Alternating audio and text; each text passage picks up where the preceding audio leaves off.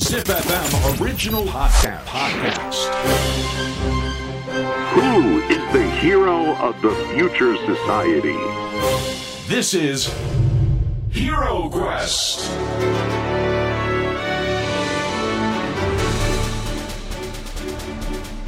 ポッドキャストナビゲーター杉原兄です。小林玲奈です。ZIPFM オリジナルポッドキャストヒーロークエスト。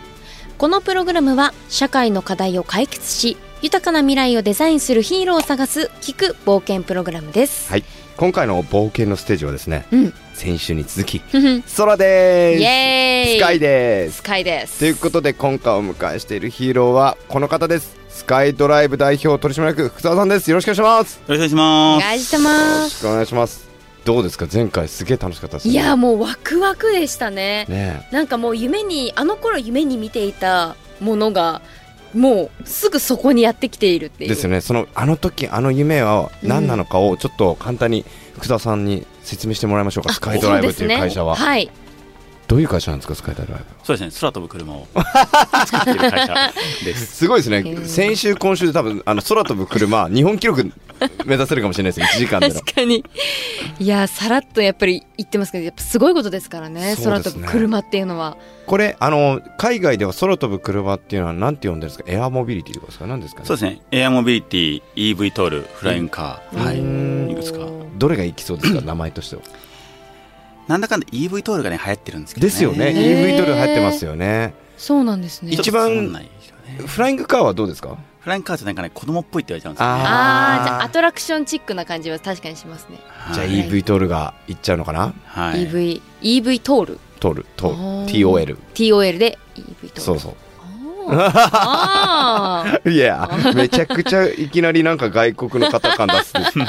の間もねハワイさんでハワイ感出してきましたね出。しましたで今回ですねあの福澤さんと一緒に冒険する未来の社会ですけどもパート2の今回は、はい、なぜスカイドライブを、うんなぜ空飛ぶ車を福澤さんは起業してやりたいと思ったのかっていうのをヒストリーとともにですね迫っていきたいなと思うんですが、はい前回あのお伺いしましたけれどもまずは5年間ぐらいうん、そのプロボノというか、はい有志たちと集まっていろんなアイデアを出し合いながら出たのが空飛ぶ車なんですよね。そうですね、週末にみんなで活動して、これ週末っていうのは土曜日のみですか日曜日もですかまあ不定期なんですけ ど、えー、あでも結構ゆるい感じで進めていったんですそうですね、まあ基本的に土土曜日なんですけど、はいあとまあ平日の夜にやったりとか日曜日にやったり、まあちょっと人によっても、うんはい、変わったりすると。大体何人ぐらいいらっしゃったんですか多い時で120人ぐらいですかね。めちゃ くちゃいいなすごい大 が23人だと思ったでしょ思ってましたはい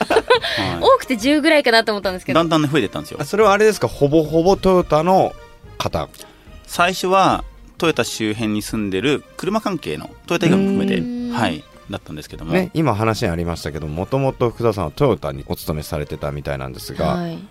え何をやられてたんですかトヨタで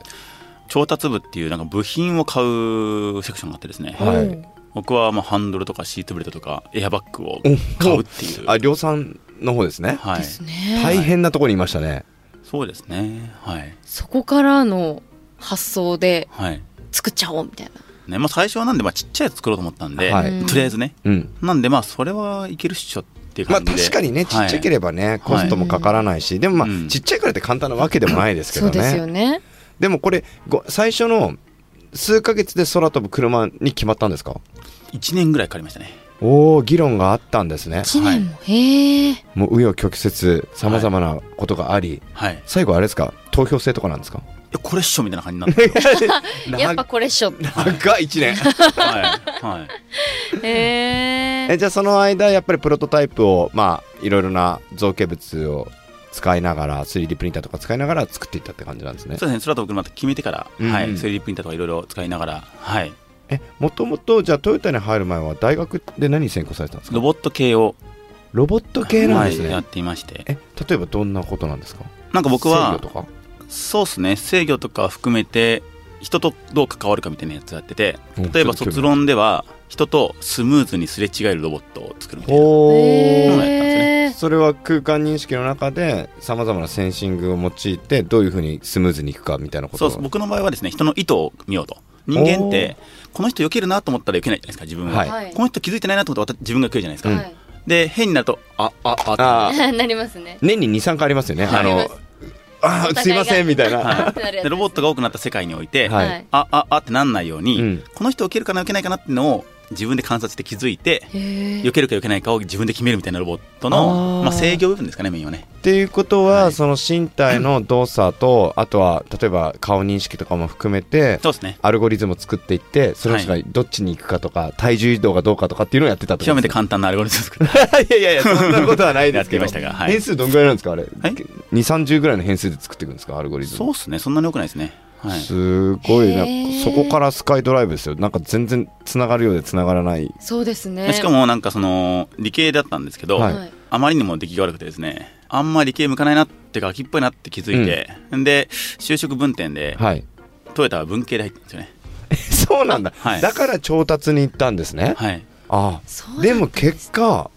ちょっと言い方あれですけど理系文系やっぱ理系じゃんってなったってことですよ ねまあ最そう終で的すに。ねただまあなんかあえてなら事業なんかを引っ張る側なので、うんちょっとまあ文系チックな感じあうーーん、はいじゃあ理系を理解した上でそうですねそれを引っ張れるから、まあ、なエンジニアの人たちも理解してくれるだろうっていうことでそうです会社がうまく回ってるもっうてこと中学の時からずっと迷ってたんですよ、うんうんなんか文系か理系かって、はいプロジェクト X に出たくてうん、プロジェクト X プロジェクト X はですねやっぱり理系と文系が合わさって頑張るんですよ男取りはいプロジェクト X です よねで。いいいや僕もめっちゃ出たかったですも んへえ。番組終わってへこみましたよね、はいプロジェクト X っていうその、はい例えば黒部ダムを作った人とかそのだから偉人とかをねたくさん、はい、青函トンネル初めて掘ったとかあれすあれウォよーかっクたマン初めて作ったとああかそうだ見た見た、へーすごいですよもうねゾワゾワするんですよ20年間これはもうダメだダメだと思った時に光が見えたそうそうチョワ ープロジェクト X っていうすごいいやお二人ともすごいいい視聴者の方いやあれは本当にもうなんだろう心にあるさまざまな闘志だったり思いをこの焚きつけてくれるはあ素晴らしい番組だったまたいいものができて世界中に広がるわけですよそうなんですよで世界中の人が笑顔になるわけですよへえあじゃあそれに出たかったんですねそうみたいなプロジェクトがいいなと思ってて、うんうんでその時にまあ理系かな文系かなって、ま、分離選択に迷ったんですよ、はいんでリクルートの人に聞いたらいや理系から文系はいけるけど逆は厳しいよって選んで、うんまずは理系に行こうとあーでもそれは合ってるかもしれない僕もだからもともと理系なんですけども、はい今となったらこのビジネスモデルを作る方なので、どちらかというと文系だから両方合わさってるからもう多分この文系理系っていう考え方がすごい遅いのかもしれないですよね。なるほど分そうけるですのねが、前っていうのは技術好きっていう感じなんですうーね、んはい、でも実際あのプロジェクト X を見てると一人で単独で出てる人って少ないイメージがあって、うん多くの仲間たちが同じ思いを持って時には喧嘩し時には殴り合いをしみたいなそんな中であのものが作られていくイメージなんですけどもいやでもそれちゃんと撮ってますかドキュメンタリータッチで、うんドキュメンタリータッチじゃな いですねじゃあ今で言うとあれですか情熱大陸、はいまあそうですね情熱大陸ちょっとね一人にフォーカスしちゃってるんでねああそっかそっかえじゃあ今出たいのはどれですかいや、もうやっぱ復刻版じゃないですか。復刻版プロジェクト X が、またそろそろね、立ち上がってくれればいいなと思って。あ びっくりしたで僕まだね、プロジェクト X を完遂してないんで、完遂した後に出なきゃいけないんで、あーまずはちゃそんっかそっと作り切って、飛び出して、かうん世界に渡ってから出ますけどね。ちょっとあのライバルがいました僕もちょっとあのいろいろヘルステックと、はいあとモビリティで絶対出たいと思ってるんで出演したかったんですね、はい、いやしまだしたいと思ってますああの番組終わったからって、はい番組が生涯終わるわけではないので、はい復活ねしてくれればいいだけなんで、確かにすごいちゃんとしっかりした番組なんですけ どもだからそんな中でこの社長という存在まあリーダーシップを含めてですけどもいろいろとこのスカイドライブって今調達額がねえー2022年8月現在で50億50ぐらい、はい。だってこの50億っていうのはさまざまな人たちが預かったお金でいろんな人たちから期待されてそして今社員はどのくらいなんですか150ぐらいですかね。 150人それに対して家族だったり含めていくとものすごい人たちの思いや、ね、人生がかかってるのを今リーディングしてるわけじゃないですか確かに。もう今気づいたみたいな感じになってるよ、はい。でもなんかすごくないですか自覚ありますかいや、嬉しいです ね。はうんだってすねい。はい、福沢君のやはり思いとか決断とかで大きく変わっていくじゃないですかやはりその中でプレッシャーとかあったりしますプレッシャーはないですね。ないですよね感じないタイプですよねはい。一番いいですねねそういう方がリーダーだとねはい。なんかもう全然ね会社が大変な時とかもイエーイとか言ってくれそうだもんね、はい。なんかこっち社員も、なんか、あ、この社長だったらついていけるって思いますもんね。あとは多分いつかプロジェクト X にはい使われると思ったりと か、あとはいつか ZIPFM で、はいあの本放送のところで使われると思って、うんそれも面白く演出してくれそうな気がしますうね。ん。いいで すやね。る気満々じゃないですか。はい。へえ。まあ大変な時はいっぱいありますけどね。 ありますよね。はい。大変な時って、どうやって乗り越えていくんですか。早く寝る。すご い。あと意外に翌日薄れてるから、そうなんですか。はい、忘れますよねどんどアんンリさんも。まあ忘れます忘れますどんだけ大変だったかは覚えてないですもんええ。え、福沢さんもですか。まあそうっすね。だってあんなねなんかちょっとパッと出てこないですけど結構大変だったことずっと覚えてたら苦しいよ苦しいです。私結構引きずっちゃうタイプなんで。嘘はい。だからやっぱり上に立つ人って切り替えが上手ですね。あ言い方次第だと思いますよ切り替えなのか、はいあの記憶力が悪いのかいやいやいでやいもなやん。か大変だったことは後から振り返り大体いい思い出になるじゃないですか。はい、確かに。なので、まあそんな感じが増えてきたかなって感じですよね。ですよねだから部活とかでも、意外に試合勝ったことよりもあの時みんなですげえ大変だったよな練習の方がわかる。そんな感じですよねだから日々なんか文化祭実行委員やってるようなイメージで、えじゃあもともと小中学校とかも文化祭のあれですかなんか実行委員全然やってないんですけど、いややってないんだ。見てる側、見てる側だったんですけど見てる側だったんです、ねいつかああいうのやりたいなと思って、あ、今やれてるみたいな。あそういうことなんあだーじゃあもう地元の友達とか同級生たちはあの福沢が実行委員をみたいなこんな感じですね。はいええ。あんまやってなかかったですね。これあのまあ今ねいろいろな企業の壁とか困難の乗り越え方とか今いろいろ伺ってますがこの未来についてなんですけどもまず最初の今僕らが直近でそのスカイドライブを拝見してる中で2025年はい。が一つのまずターニングポイントになりますよね、うんこれは2025年何がまず行われるんでしたっけ完成車がですね、実際にサービスとか販売が、はい、スタートして、お客さんに乗ってもらったりとか、お客さんに届けたりとかが始まると。いでう感じこれす始まった後、はい。またその先の未来例えばはい2030年とかになるとやはり自動運転と一緒でレベル4レベル5みたいにどんどん上がっていく中で今後はどういう未来が2030年になるとそうですね。なんかまあ車で行くといきなりレベル5に行っちゃう感じでして、なんかもうあの人乗ってない形うでんビュンビュン飛ぶというのが2030年ぐらいから始まっていくという感じですかね。であと電池がね伸びるんでね、ったそうで飛すべよねる距離がね。は。ないるほど。これ今使ってるのリチウムはい。ってことはあれですね BMS とかバッテリーマネジメントサービシステムとかすっごい大変になってくるんですよねそうですね。ってことはもう EV 車と同じようなはい。開発結局あれなんですね。電気自動車も空飛ぶ車もロボットもみんな一緒で、モーターを回すんですよね。電気で。ですよねはい。ってことは最初は航続する距離が10キロぐらいですかはい。ワンチャージではい。でもこのワンチャージの量容量が変わってくれば20キロ30キロってなってくるわけですよねそうですね。これ20キロ30キロになった時にはかなり大きなパラダイムシフトというかイノベーションが起きるんじゃないかなと思うんですけどうん。どうですか30キロぐらいになったらななんか、ま、全然変わりますよねまあ、基本的にはあれですよね普段行くようなエリアはどこでも行けますねって感じになるのでですよね、はい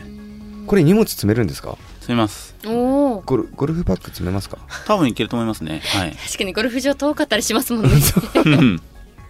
えー、そうなってくるとなんかこの未来すごい面白いなと思うんですが、うん実際あの多くの人たちに受け入れられかつ当たり前のインフラになっていく未来っていうのは2030年では見えてるそうですか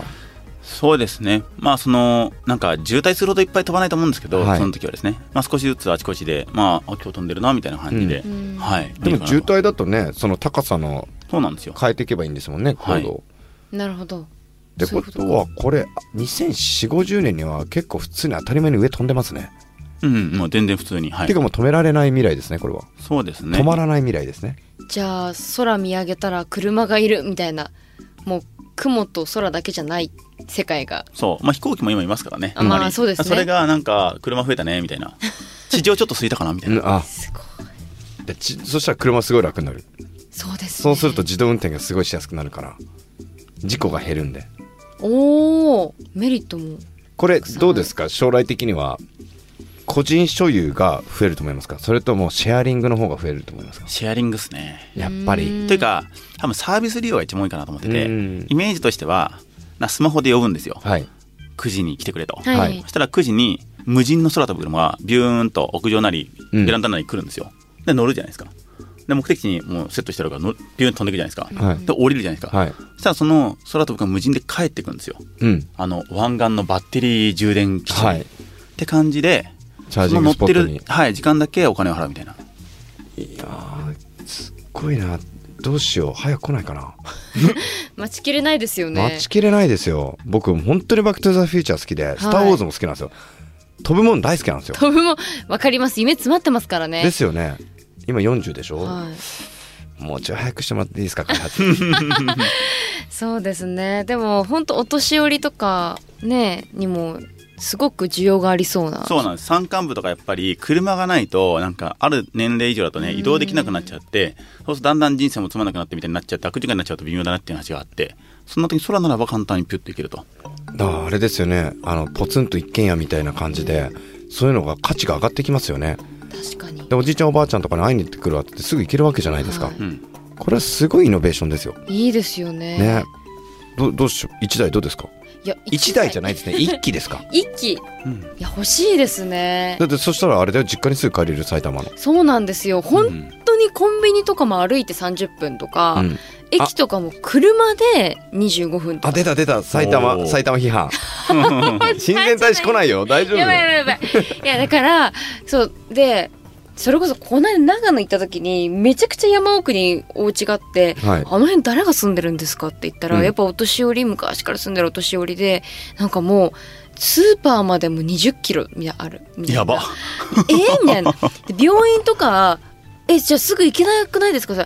なんか救急車とかもうん呼んでから40分しないと来てくれないとか、でも今のいいポイントじゃないですかなんか救急車がうん、まず最初に導入しそうな気もしませんか実はですねドクターヘリプロジェクトがあってですねおうやっぱりはい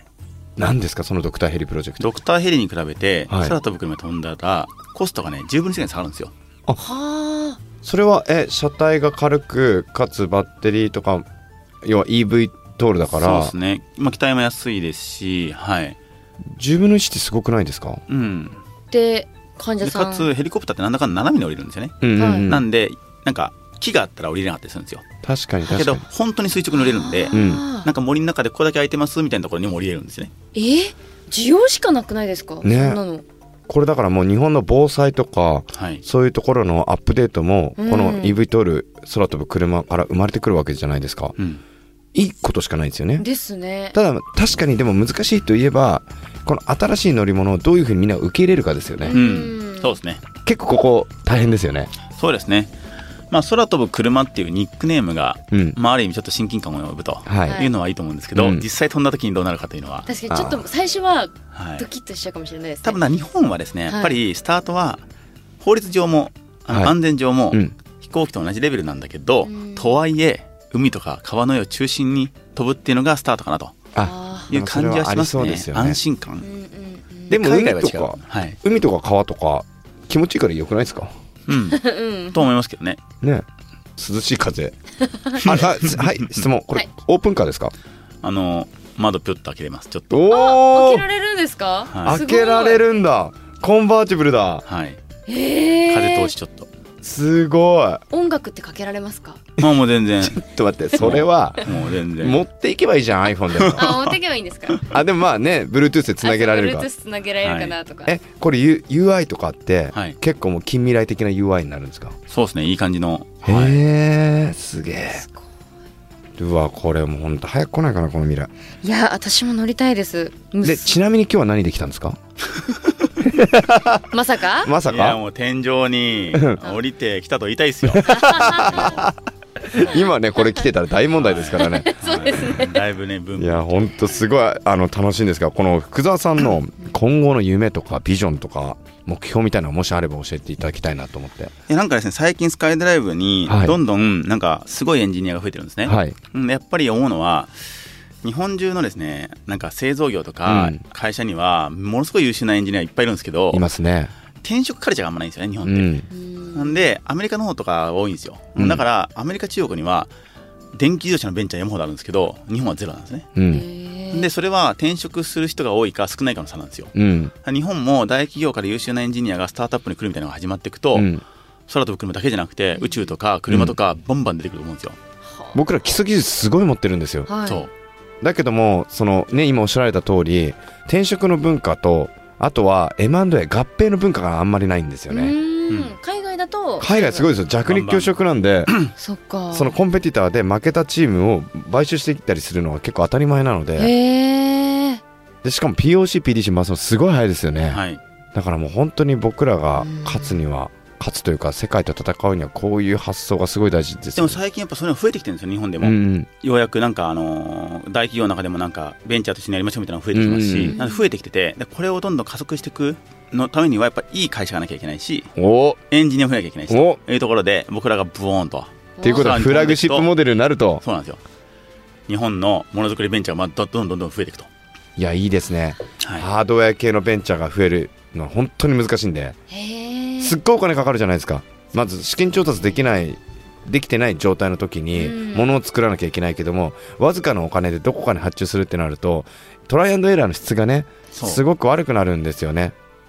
どうしても最近ベンチャーも失敗できねお金は過去5年間はずっと日本最高額を記録してますので、お金は少しずつ増えてきてるんですね、うんなんで人も移動してきてしたと、うんあこっからもう勝負だなと思ってます、おおね楽しみですねはいありがとうございます福沢君やっと来てくれていやいや、嬉しいですやった。次は空から。いやかっこいいいやいやもう今度一緒にレーシングカート行くからその時空から来てく ださい。はい、もしくはそのレーシングが空のレーシングに変わるあいいですねすごいマリオカート夢が膨らみますね。ははいい、福沢さんありがとうございありがまとうした。ございますヒーロークエスト今回は株式会社スカイドライブ代表取締役 CEO 福沢智弘さんをお迎えしました。ありがとうございまありがとうございまししたた。ありがとうございました。ヒーロークエスト次回の冒険もお楽しみに。